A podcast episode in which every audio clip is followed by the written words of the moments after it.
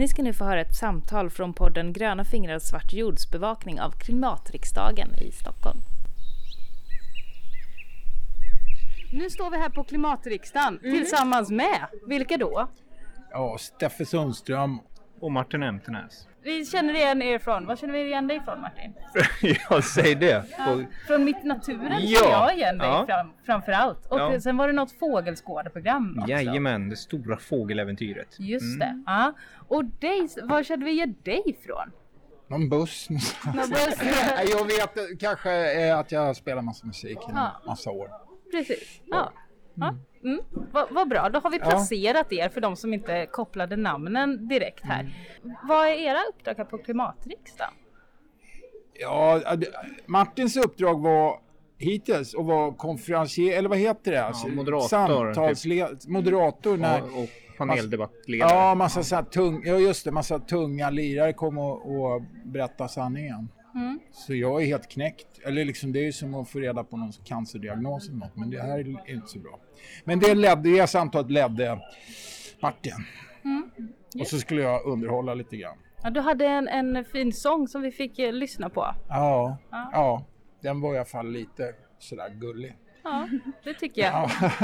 Ja. Och då, då berörde du om det här med en slags kärlek till en stad som kanske ännu inte finns för att eh, den inte är bilfri och fossilfri och sådär. Nej, just det. Nej, men alltså, städer kan ju egentligen vara en jävligt fin grej med att det finns massa människor på ett och samma ställe. Det borde vara en bra grej. Men det blir inte riktigt så som städerna ser ut idag. Nej. Så. Jag var inne och lyssnade och då fick Mm. ni frågan om det här skillnaden mellan stad och landsbygd och eh, hur man kan få staden att förstå att den är ett slukhål och Mm. att den tar massor från landsbygden. Och jag tycker det är så jäkla intressant och spännande. Jag tycker det pratas på tok för lite om det. Att man liksom har fokus på innovation, på städer, på omställningsrörelse inom industrin och sådana saker. Man pratar jäkligt lite om landsbygden och hur viktig den är. Jo, men det finns ju, jag tycker det fi- det finns en slags föreställning att, att vi klarar oss utan landsbygden i städerna, vilket är helt Kalle Anka. Alltså, det, är, det är helt sjukt. Jag, vet, jag måste citera henne, Katarina Östholm, en, en journalist uppe i Norrbotten, eller Norrland, som skriver så här att ja men okej då, vi, vi stänger in, vi, vi smäller upp en mur runt städerna.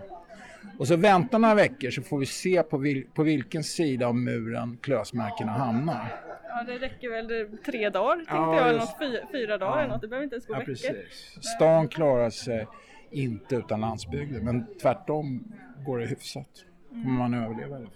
Mm. Fast man kanske inte kan titta på TV4s Godmorgon. Just det. Det klarar vi oss utan en stund. Ja.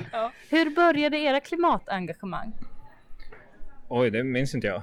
Mm. Eh, Det har alltid funnits där, eller? Nej, det vet jag inte, men jag tycker så här eh, under hela hans uppväxt så jag läste nog rätt mycket sådana böcker när jag var väldigt liten också. Jag tror att liksom problemmedvetenheten har jag nog haft med mig sedan jag var liten.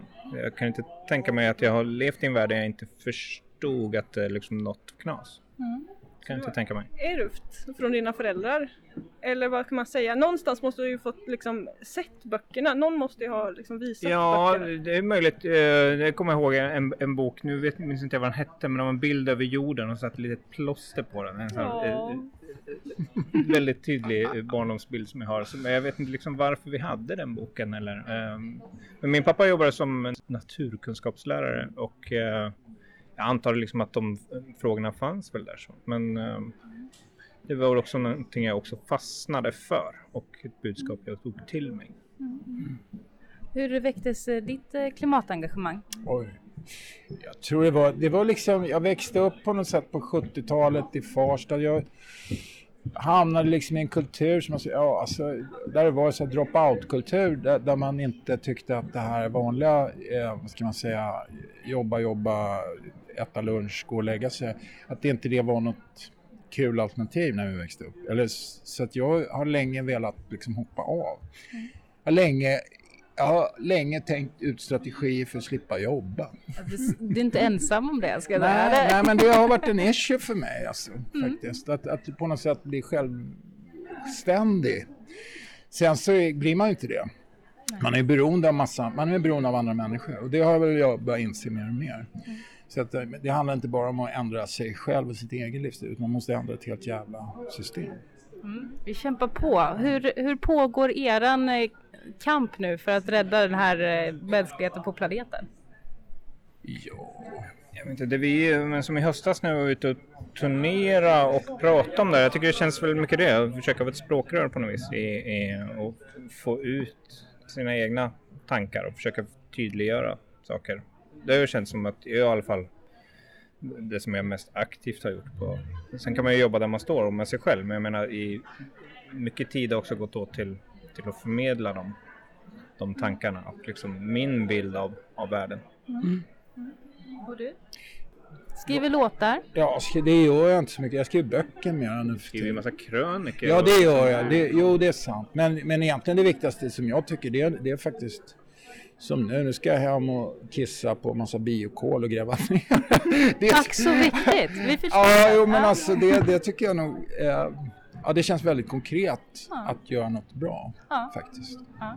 Man kan göra mycket där man står med en liten plätt jord. Men det räcker inte. Alltså, vi, måste, det, vi måste ändra systemen. Vi måste få politikerna att haja att de, de kan inte abdikera från, från makten och ge den till storbolagen. Utan vi måste skaffa oss demokratisk kontroll över storföretagen.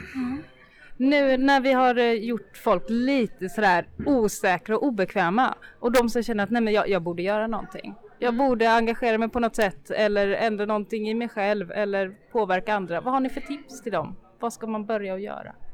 Men det är en, börja med en medvetenhet om vad man gör. Titta på sig själv vad man gör. Liksom, eh, en ganska stor grej tycker jag är, är det här med, för problemet är så himla komplext och allting sitter, sitter ihop. Men det bästa man kan göra är ju egentligen konsumera mindre överlag. Och då slipper man jobba. Ja, man sparar pengar som tusan på det. Men, men också så här, behöver jag konsumera den här resan till exempel? Behöver jag verkligen göra det här? Behöver jag köpa de här kläderna?